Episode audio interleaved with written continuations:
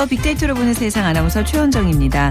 오늘 좀 두툼하게 옷 잘 챙겨 입고 나오셨나요? 비가 오면서 기온이 뚝 떨어졌습니다. 본격적인 이제 겨울의 문턱에 들어선 느낌인데요. 잊고 있던 겨울 추위가 떠오르면서 과연 올 겨울 날씨는 어떨까 궁금해지지 않으세요? 올 겨울에는요, 18년 만에 슈퍼 엘리뇨와 북극 한파가 기상 이변을 일으키면서 12월 하순부터 잦은 폭설이 예상되고 있습니다. 지난 20년간 이렇게 기상재해로 60만 명 이상이 숨졌다는 유엔의 발표가 있었고요. 앞으로 수십 년간 기상재해는 계속 증가할 거라는 예상이라고 하는데 걱정이 앞서네요. 자, 그래서 오는 30일 프랑스 파리에서는요, 기후 변화의 주범으로 지목된 온실가스의 배출 규제 등을 논의하는 유엔 기후 변화 협약 총회가 열린다고 합니다. 잠시 후 빅데이터로 보는 환경 시간에 자세히 살펴드리겠습니다. 그리고 오늘 자, 수요일 기다리시는 분 많으시죠? 돈이 보이는 빅데이터. 최근 인기를 모으고 있는 저가형 커피 전문점에 대해서 분석해 드리죠. 오늘 빅퀴즈는 환경에 대한 문제 드리겠습니다. 선진국의 그 온실가스 감축 목표치를 규정한 국제 협약을 맞춰주시면 되는데요. 2005년 2월 16일 공식 발효된 이 의정서에 따르면 온실가스 배출량의 55%를 차지하는 선진 38개국들은 온실가스를 2012년까지 90년 배출량을 기준으로 평균 5.2% 이상을 줄여야 한다고 규정돼 있습니다. 자, 일본의 이 도시에서 발의가 됐습니다. 어디 도시 의정서 이렇게 이름이 붙여져 있죠. 자, 1번 런던, 2번 동경, 3번 교토, 4번 히로시마. 런던 의정서일까요? 동경 의정서, 교토 의정서, 히로시마 의정서. 이 중에 고르셔서 오늘 정답 맞춰주시는 분, 당첨되신 분께는요, 3만원 상당의 문화상품권, 피부관리 전문점 얼짱 몸짱에서 15만 원 상당의 세럼 드리겠습니다. 휴대전화 문자메시지 지역번호 없이 샵 9730이고요. 짧은 글은 50원, 긴 글은 100원의 정보 이용료가 부과됩니다.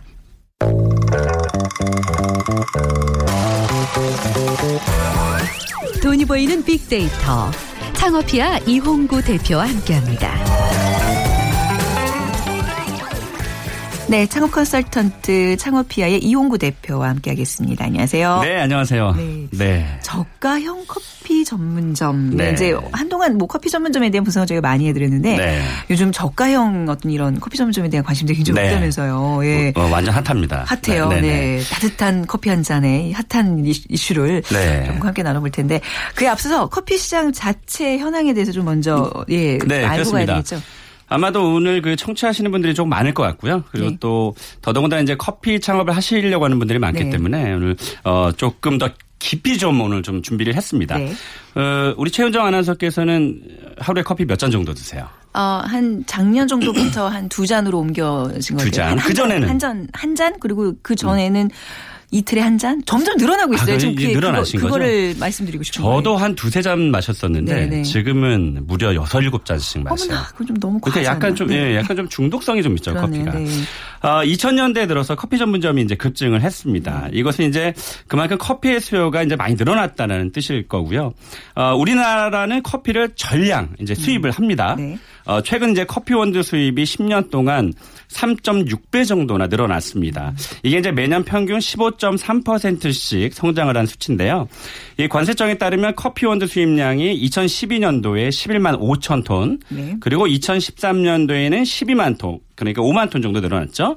이게 이제 2014년 그러니까 작년에는 어, 무려 1만 9천 톤 정도가 늘어납니다. 13만 9천 톤 정도 어, 되고요.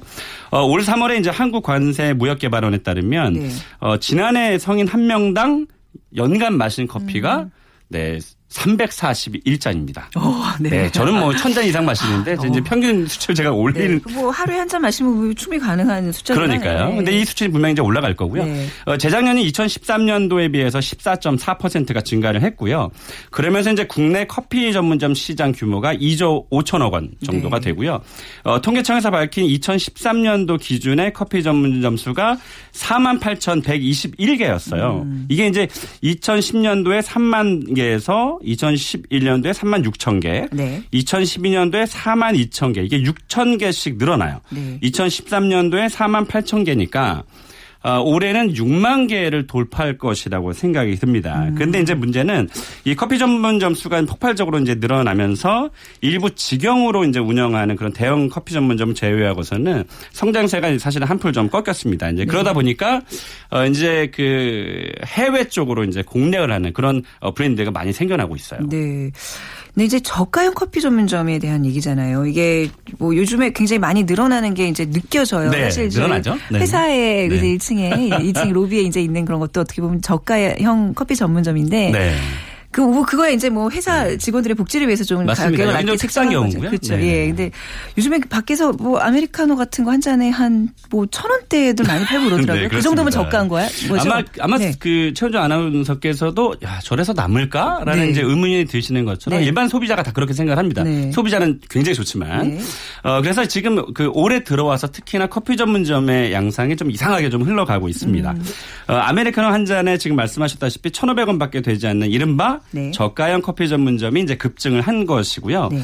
어, 그동안 이제 저가형 커피라고 하면 2,000원에서 3,000원 사이를 네. 우리가 이제 저가형이라고 좀 얘기를 했는데 어, 말 그대로 이제 1,500원 음. 또 최근에는 사실 1,000원 또 900원까지 생겼습니다. 완전 네. 초저가형 어 이제 커피 전문점이 되는 거죠. 네. 어 그래서 어 이제 이런 것들 이제 같은 상권의 어 저가 커피 전문점의 이제 경쟁이 치열할 경우에는 원래는 이게 프랜차이즈가 아니고 지금 이제 프랜차이즈가 좀 난리지만 어 독립형 창업 커피 창업 중에서 어 이제 경쟁이 좀 안 되는 곳들 네. 어쩔 수 없으니까 어, 하나에 천 원에 팔든가 아니면 원 플러스 원에서 어, 이천 원에 팔든가 사실 이제 음. 마지막 전략이었었거든요. 네. 그런데 이제 어, 이 그 저가형 커피 프랜차이즈가 좀 많이 생겨나는 것이 굉장히 좀 이슈라고 보고요. 네. 이게 이제 발단이 어, 이미 저 TV를 통해서 이제 유명 스타가 된 한 외식 사업가가 음. 저가형 커피 전문점 프랜차이즈 시작했는데 네. 이것이 이제 엄청난 그 폭발적인 반응이 일어나면서 사실은 커피 전문점 시장에서 사실은 난리가 좀 난 거예요. 네. 그래서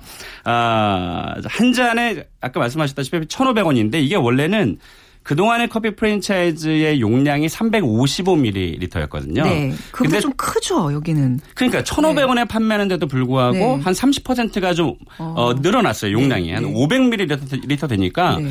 우리가 흔히 얘기하는 가격 대비 만족도, 음. 이 가성비가 굉장히 높은 거죠. 그러다 음. 보니까 이제 소비자들이 굉장히 좋아할 수밖에 없는 거죠. 네. 네. 자, 커피 전문점을 하려는 분들 많은 만큼 또 커피 프랜차이즈들도 이제 이제 늘어날 거 아니에요. 네. 저가 브랜드의 커피 프랜차이즈들이 좀 많이 있나요? 어, 최근에 사실은 그 10여 개 정도 제가 네. 조사한 것만 음. 10여 개 정도가 되는데 어, 이게 어느 정도 사실은 그 뭐 1년, 2년 정도가 지나서 네. 10여 개의 그 미투 브랜드들이 생겨나기 시작하는데 네. 올해는 유독 이 커피 전문점이 어, 그만큼 이제 수요가 많아서 그럴 수도 있겠지만 네. 어, 1년도 안 돼서 10여 개의 프랜차이즈가 늘어났다는 것이 이 치열한 경쟁을 예고하고 있는 거죠. 네, 음. 정말 그, 뭐저 처음에 그 커피 얘기 하신다 그래서 저 안 그래도 그 얘기를 했지만 네. 커피 전문점 너무 많아요. 많아요. 너무 많아요. 포화 상태도 정말 정말 좀 힘겨울 네. 정도로 이거 받아들이기 힘들 네. 정도로 포화 상태인데 그래도 커피 전문점을 내겠다는 분들도 있고 네. 솔직히 말해서 우리 창업 전문가십니다. 계속 솔직하고 있습니다. 네. 네. 어려운 상황 아니에요? 커피 전문점 내지 말아야 되는 거 아니에요? 이쯤 되면? 그러니까 이게 아무리 저가라도. 네. 네. 근데 이제 문제가 어. 뭐냐면은 어, 일단 힘든 거를 좀 싫어하시는 분들이 굉장히 많고요. 이제 네. 창업을 할 때 있어서 네. 또 복잡한 거 싫어하시고 또 음식점은 아무래도 이제 그 이제 직원분들 관리하기가 사실은 어, 쉽진 않거든요. 네. 그러다 보니까 어, 최근에 이제 한 취업 포털 사이트에서 음.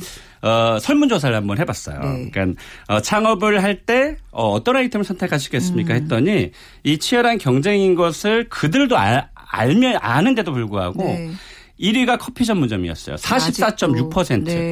어, 무려 그러니까 그 응답자의 절반 정도가 음. 그래도 커피숍을 하겠다. 음. 이제 이렇게 응답을 했고요. 네. 어, 음식 장사가 이제 19.1%, 교육 사업이 12.6% 이런 것처럼 어 왜냐면 이 커피 전문점 창업을 원하시는 분들이 그들도 커피를 마시고 있고 음. 아까 최원정 아나운서께서 말씀하셨던 것처럼 어 커피의 수요가 늘어나고 있잖아요. 네. 어, 그들도 늘어나고 있기 때문에 이렇게 치열함에도 불구하고 네. 어, 수요는 굉장히 늘어날 것이다라는 또 기대감 그죠. 그러니까 음. 공급이 아무렇게 많아도 그러니까 사람 수가 늘어나는 게 아니라 한 사람이 섭취하는 그 커피량이 점점 늘기 때문에 네. 어느 정도 이게 맞는다는 거예요. 그렇죠. 수요 공급에. 그러니까요. 예. 그런데도 불구하고 네. 이분들의 응답자가 또 절반은 네. 창업을 할 때 어, 절반 정도의 불안감이 있다. 그러니까 음. 창업하는데 무조건 성공하지는 않을 것 같고 네. 어, 절반 정도의 불안감이 있다라는 또 응답도 했습니다. 그러니까 네. 만약에 그 어떤 상권을 이제 선정을 했는데 거기에 음. 이제 막 3, 4천 원대에 이제 그냥 뭐 기존 커피점들이 이제 막 즐비해요. 네. 그러면 저가 커피 전문점을 하나 내는 게 전략적으로 괜찮은 건가요? 네. 어, 창업자 입장에서. 네, 네, 창업자 입장에서. 네. 아, 참, 이게, 참, 그, 기존에 이제 커피 전문점을 하시는 분들. 네, 네. 그러니까 3, 4천 원대의 창업, 어, 커피로 이제 판매하고 계시는 분들 입장에서는 네. 사실 이 저가형 그 커피 전문점 때문에 음. 굉장히 울상입니다. 그러나 네. 어, 창업자 입장에서는 네. 사실은 그 틈새를 파고드는 입장에서는 네. 사실 좋은 전략이긴 하죠. 네. 네. 다만 이제 이제 경쟁이 이제 치열하니까 사실 문제인데 음. 어, 이 중대형 커피 전문점들이 상권별로 이미 이제 과다 출점을 하다 보니까 서로 사실 경쟁이 굉장히 치열한 상황이고요. 네. 어, 실제 일부 중대형 프랜차이즈 커피 전문점들의 매출이 떨어지는 결과를 지금 낳고 음, 있어요. 네. 가맹 전개도 더 이상 되지 않고요. 어, 이런 상황에서 이제 천 원대의 저가 커피가 생겨나기 시작하면서 기존 커피 전문점이 이제 큰 위협이 되고 있는 건데 문제는 어, 그런데 중요한 게 이제 뭐냐면 네. 어, 이 3, 4천 원대의 커피하고 이천 원대의 커피의 질적인 차이가 사실 크게 나야 되거든요. 전 기본적으로 개인적으로 절대 그 차이를 못 느껴요. 별잘 모르겠어요. 뭐 3천 원짜리라고 네. 3배 더 맛있나요? 바로 그거예요. 네. 그러니까는 어, 이게 그 커피의 원가 자체가 한 그 이 종이 컵까지 네. 한 400원, 500원 정도 되거든요. 그럼 저가형 커피라 그래서 그럼 100원, 200원이냐? 그렇지 않아요. 음, 어, 네. 그것도 이제 뭐 한 300원, 400원 정도 내외 되거든요. 거의 어, 비슷해요. 네. 그렇지만 어쨌든 천 원대 커피를 마시는 소비자 입장에서는 이미 아, 최고급의 그 원두라고 생각은 하진 않고 네. 구매를 하기 때문에 그거에 대한 그 반감이 별로, 별로 없다는 거죠. 오, 네. 그리고 실제로 제가 어제 그 미팅을 네. 그 패스트푸드점에서 했거든요. 네. 야, 저는 깜짝 놀랐어요. 그러니까 이게 1,500원짜리인데 네. 기존에 우리가 알고 있는 그 패스트푸드의 원두 커피가 아니라 어, 맛있어요. 어, 그 우리가 이제 어, 흔히 크레마라고 하거든요. 네네. 왜 네. 커피를 내리면 그 커피처럼 아니 그 크림처럼 생기는 그렇죠. 그센 어, 진한 노란 네네네. 네, 그 어, 크림이 이렇게 네. 위에 올라오잖아요. 그게 이제 크레마라고 하는데 그런 크레마 뚜껑을 딱 열어봤는데 음. 그 크레마가 정말 맛있게 생긴 거예요. 음. 그래서 실제 맛봤는데 맛있어요. 와, 네.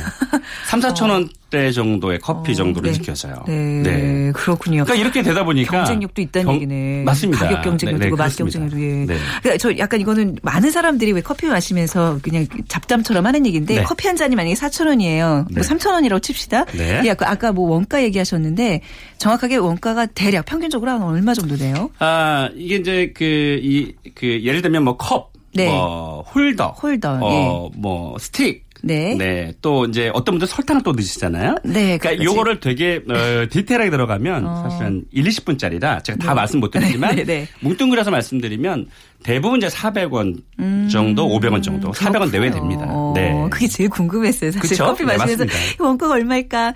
자, 이렇게 만약에 이제 커피 전문점을 창업을 하고 싶다. 네. 비용이나 수익 좀 이런 것도 좀 알려 주세요. 그렇습니다. 네. 일단 10평 기준 정도 했을 때, 그러니까 33 어, 평방미터 정도가 되면 어, 저가형 커피 프랜차이즈 중에서도 어, 이제 경쟁을 해야 되니까 그 가맹점을 유치하기 위한 경쟁을 해야 되니까 어, 4, 5천만 원대의 창업 비용도 어, 있습니다. 그 브랜드 중에서는. 네. 그러나, 어, 대략적으로 7천만 원에서 8천만 원. 음. 그리고 요즘 굉장히 핫하다는 곳은 뭐 1억 원까지 제가 올라가고요. 네.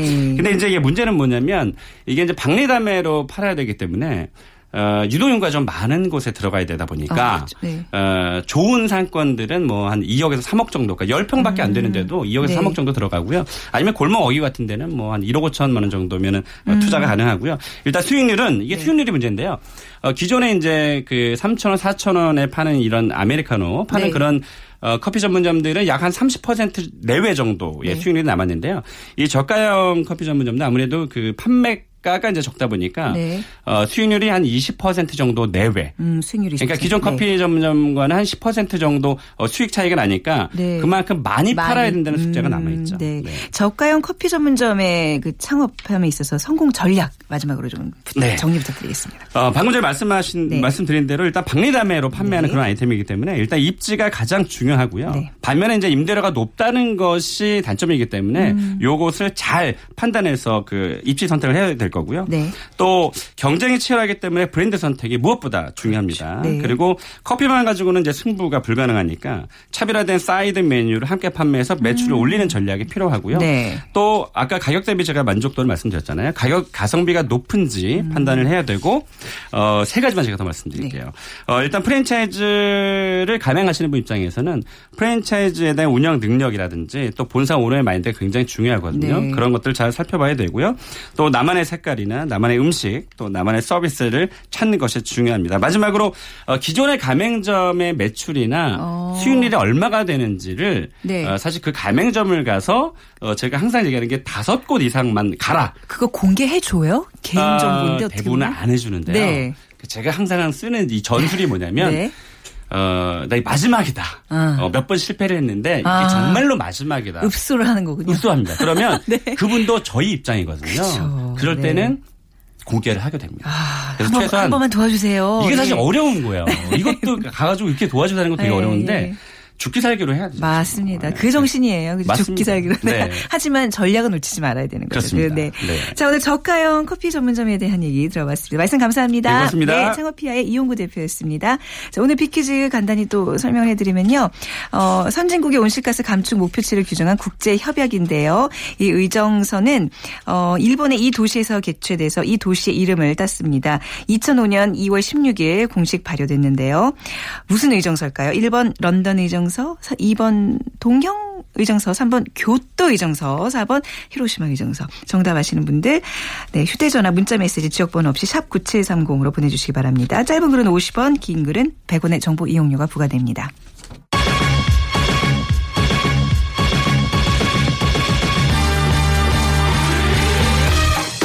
빅데이터로 알아보는 환경. 우리의 관심이 세상을 살립니다. 고려대 조영성 교수의 분석으로 살펴봅니다. 네, 고려대학교 조영성 교수님 나오셨어요. 안녕하세요. 네, 안녕하세요. 네, 다음 주 12월 30일부터 12월 11일까지 지금 이제 2주 동안 프랑스 파리에서 제21차 유엔 기후 변화 협약 당사국 총회가 열릴 예정이라고요. 예, 맞습니다. 네, 여기 여기 가신다면서요, 교수님 직접. 예, 잠깐 다녀올 계획입니다. 어, 이거 뭐 다른 얘기긴 하지만 네. 요즘 파리를 가는 걸 좀 꺼려하는데 이건 이거는 예정대로 열리나요? 예, 사실 네. 잘 아시는 것처럼 파리 테러 이후에 네. 많은 행사들이 공식적으로 많이 취소가 되고 네. 있었는데요. 네. 이 기후변화 협약 당사국 중에는 이번에 굉장히 큰 의미를 갖고 있는 음. 회의입니다. 그래서 많은 국가들이 고민을 하다가 네. 어, 그래도 아. 계획대로 진행을 하는 것이 바람직하다 그래서 네. 지금 현재 아마 138개국의 정상들이 참석할 계획이고요. 네. 전 세계 한 197개국 정도에서 약 한 2만 명에서 한 3만 명 정도가 모일 계획입니다. 얼마나 중요한 행사고 얼마나 의미가 크면 이렇게 이제 이런 상황에도 불구하고 감행을 하는지 네. 오늘 좀 거기에 대해서 좀 들어보겠습니다. 네. 여기 예 열리게 되는 뭐 배경과 이 기후 변화 협약에 대해서 좀 알아볼까요? 네. 네. 기후변화 협약은 1992년에 채택이 네. 됐고요. 어, 1994년에 네. 어, 국제 협약으로 발효가 됐습니다. 음. 이 기후변화 협약은 잘 아시는 것처럼 온실가스를 어떻게 줄일 것인가 네. 또 누가 얼마만큼 이러한 것에 대해서 이야기를 한 거고요. 1995년부터 매년 한 번씩 당사국 총회가 열리고 있습니다. 그래서 음. 올해 21번째니까 벌써 21년이 지난 어, 국제 협약입니다. 1997년에 제3차 당사국 총회가 일본 교토에서 열렸고요. 네. 그 당시에 선진국이 2008년부터 2012년 기간 동안에 1990년에 배출량을 대비로 해서 좀 어, 의무를 갖고 줄이자라고 하는 교토 의정서를 채택을 했습니다. 네. 근데 사실상 2012년이 한참 지났기 때문에 네. 이게 폐기 상태고요. 이러한 기후변화 협약이 갖고 있는 특징은 이름만 들어보면 환경협약이지만 그 내용은 어. 경제협약입니다. 다시 아, 말해서 네 온실가스를 줄이는 데 들어가는 비용이 있기 때문에 네. 경제협약이고 어떻게 줄여야 할 것인가에 대한 음. 기술적인 부분을 다루는 또 기술협약이기도 합니다. 네. 하지만 무엇보다 중요한 것은 기후변화라고 하는 것은 선진국과 개도국 모두에게 중요한 이슈가 되기 때문에 네. 모두가 온실가스를 줄이는 책임을 갖자라는 음. 것이고 차별화된 책임, 다른 말로 하면 선진국이 산업혁명 이후에 온실가스를 너무 많이 배출했으니까 우선은 선진국이 먼저 음. 역사적 책임을 지고 줄여보자라고 하는 공동의 차별화된 책임을 갖고 있습니다. 네. 이번 회의의 목표 핵심 의제는 무엇인가요? 아무래도 온실가스를 어, 누가 얼마만큼 네. 언제까지 줄여야 할 것인가 하는 그런 부분입니다. 사실 온실가스는 계속 어, 배출되고 있기 때문에 네. 지, 어, 지구상의 온도는 계속 올라가고 있거든요. 음. 1850년서부터 2000년까지 150년 동안에 평균 온도가 한 0.6도 상승했다고 합니다. 네. 그래서 2100년까지는 이러한 올라가는 것이 2도 이내로 억제하자라고 하는 것이 이번에 그 음. 그큰 목표고요. 이게 평균 기온이 1도 올라가는 게 1도라 1도 2도 별거 아닌 것 같지만 이게 굉장히 많은 영향을 끼치는 거잖아요. 그죠? 예, 가끔 예. 가다가 1도가 이렇게 무슨 큰 네. 의미가 있느냐 이렇게 하시는데요. 제가 이런 예를 드립니다. 네. 저희가 목욕탕에 가서 네. 온탕이 있고 뜨거운 물이 있을 때 뜨거운 물에 들어가서 1도가 더 높은 40도에서 41도 차이는 피부로 엄청 느끼거든요. 네, 네. 그래서 지금도 지구 온도가 150년 동안에 0.6도가 올랐는데 어. 지금 앞으로 또 다른 100년 동안에 0.6도가 아니라 2도가 오른다고 하는 것은 음. 기본적으로 지구 온난화에 대해서 적응하지 음. 못하는 생물 종들이 그쵸. 다 도태될 것이고 맞습니다. 그게 지금 최대 30%까지 다 될 수 있을 거다라는 어. 겁니다. 그리고 네. 그거로 인해서 홍수와 폭설과 음. 사막화라든가 이런 것들이 기상 이변이 계속 그렇죠. 어, 네. 발생할 수 있기 때문에 네. 전 세계적으로 이것을 빨리 방지를 해야 되고 음. 온실가스를 줄여보자라는 겁니다. 네. 근데 지금까지 이러한 온실가스 감축에 대한 논의가 잘 이루어지지 않은 것은 음. 선진국과 개도국 간의 입장 차이가 컸기 때문에 그래요. 네, 네.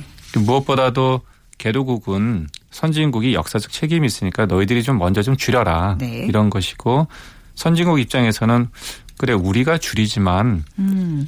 중국이라든가 인도 네. 어, 이두 국가들도 온실가스를 굉장히 많이 배출하고 있거든요. 그렇죠. 네. 그러니까 그 개도국들도 음. 같이 예, 좀 줄여보자라고 하는 이러한 문제가 맞서면서 네. 잘 그 진행이 안 돼 왔던 겁니다. 그 개도국은 이제 선진국들 그래 왔지 않냐 역사적 책임을 강조하는 거고 선진국 은 그러니까 이제 개발 도상국 입장에서는 너희들이 먼저 해라 선진국이 먼저 해라 또 그렇죠. 기술 및 재정 지원도 네. 해야 된다 뭐 이런 주장인 것 같은데 자 이번 교토 그러니까 이번에 이제 파리에서 열리는 기후 변화 협약 당사국 총회가요 뭐 국제사회 어떤 좀 변화를 주게 될까요? 어떤 의미가 있을까요? 네. 과거에는 네. 선진국만 우선적으로 온실가스를 감축하는 교토의정서라는 것을 만들어서 네. 선진국들이 어, 선제적으로 좀 대응하자라는 게 주도였다 그러면은 네.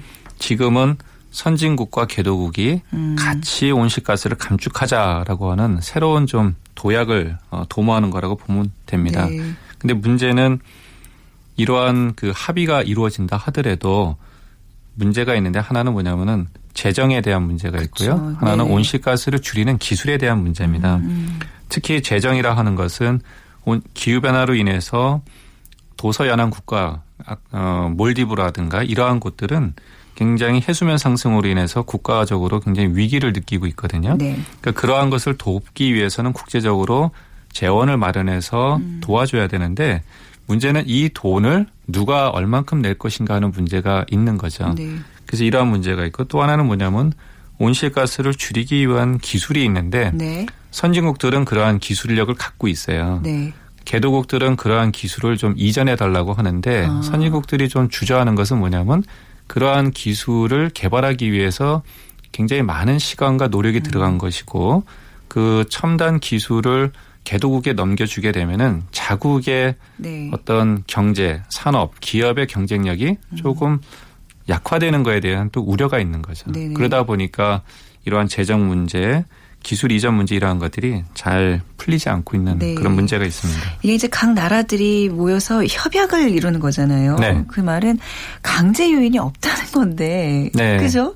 이게 이행이 잘 되나요? 만약에 그게 안 된다면 어떤 식으로 이 국가의 어떤 행동을 이끌어낼 수 있는 건지 좀 그게 좀 궁금해요. 네. 사실 국제 협약이 네. 어떤 구속력을 갖고 있어야지만 네. 어, 효과를 가져올 수 있을 텐데 기후변화 협약이라든가 과거의 교토 의정서 이러한 것들은 구속력이 없습니다. 음. 그러다 보니까 어떻게 보면 신사협정에 의해서 그쵸, 네. 모든 국가들이 스스로 어, 알아서 줄여야 되는 것을 기대할 수밖에 없는데 지금은 저희가 이렇게 생각해 볼 수가 있습니다. 뭐냐면은 유럽을 중심으로 해서 탄소세라든가 탄소 관세 같은 것들을 이제 네. 고민하고 있는데요. 그건 뭐냐면 유럽에서 어 중국이나 인도에서 만들어진 물건들이 들어올 때 그 물건들은 온실가스를 저감하는 비용이라든가 이런 것이 빠져 있기 때문에 상대적으로 싸거든요. 네. 그런데 이제 자국 어, 물건하고 비교하면 상대적으로 싸니까 음. 온실가스 배출에 대한 책임을 물어서 가격에다가 관세를 붙이는 거죠. 음, 이름하여 네, 네. 이산화탄소 관세, 네. 탄소 관세 이런 것들 붙여서 음. 가격을 더 높여서 하나의 음, 가격에 대한 무역 장벽처럼 느껴질 수 있지만 네. 그러한 걸 통해서 어떤 조정을 통하는 거죠. 음, 네. 이번 파리 회의에서 그 합의가 이제 만약에 도출이 되지 못한다면 뭐 파리 회의의 전망이 좀 밝은가요? 뭐 이렇게 지금 어려운 상황에서도 다 모인다는 거는 뭔가 굳은 의지들이 있다는 얘기일 텐데. 네. 네. 아무래도 이번 회의가 굉장히 중요한 전환점이 되기 때문에 네. 파리 테러에도 의거 어, 불구하고 음. 많은 정상들이 참여해서 이번에 뭔가 합의점을 찾자라고 하는 것은 네. 이 시점에서 우리가 2020년 이후에 어, 온실가스를 어떻게 줄여야 할 것인가를 선진국과 개도국이 같이 모여서 합의를 한다라는 데 굉장히 중요한 네. 이슈가 되고요.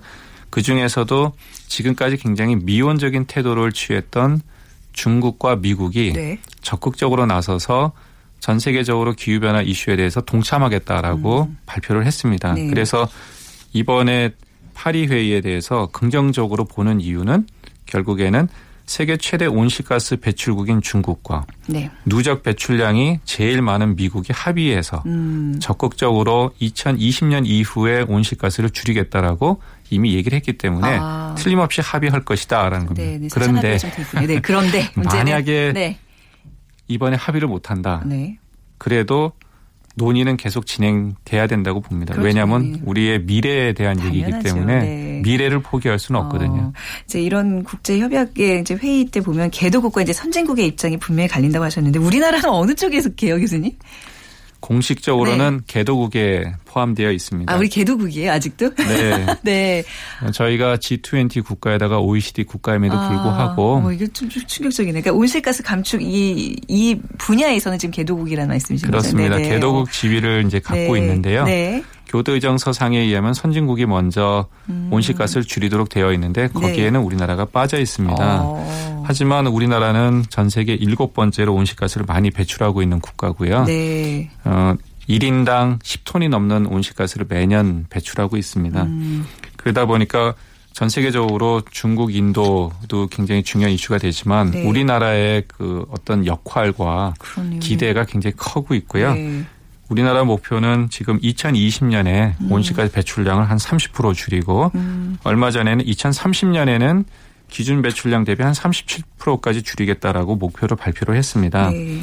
그래서 이러한 변화는 과거에 굉장히 수동적이고 보수적인 접근에서 네. 어떻게 보면 적극적으로 또 능동적으로 전환이 됐다라고 볼 수는 있는데 아직도 우리가 건너야 할 음. 어, 길은 좀 많이 있습니다. 그첫 그렇죠. 번째가 이제 산업계하고의 그 그렇죠. 의견 예, 조정이거든요. 예, 경제 문제랑 아주 밀접하게 맞물려 있기 때문에 네. 그렇죠.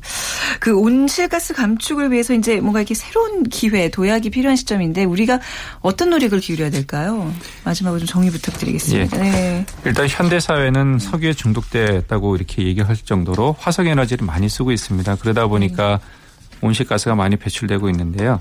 현재 시점에는 우리 사회 구조가 에너지를 많이 쓰고 있고 산업 구조가 에너지 다소비 중심으로 되어 있긴 하지만 네. 미래를 위해서는 우리가 지금부터 음. 친환경 에너지 새로운 기술을 개발하는데 네. 적극적으로 좀 노력을 해야 될 것 같습니다. 네. 아 그리고 저희 파리 회의 좀 잘 다녀오시고요, 교수님. 아, 감사합니다. 네. 네, 무사히 다 다녀오신 다음에 저희 또 2주 후에 뵙도록 하겠습니다. 감사합니다. 네. 네. 고려대학교 조용선 교수와 함께 했습니다. 자, 오늘 비키즈 정답은 2번, 아, 3번 교토 의정서고요. 어, 2575님, 중국에서 미세먼지로 이른 나이에 죽은 사람이 40만 명이 넘는다는 기사 본 기억이 있습니다. 중국의 미세먼지 해결해야 되는데 하시면서 보내주셨습니다. 문화상품권 드리겠습니다. 8804님, 탄소 배출권 관련 주식을 샀는데 이 의정서 때문에 4일 정도 상한가를 기록해서 설렜던 기억이 있습니다. 기억이요, 네. 자, 화장품 교환권 드리도록 하죠.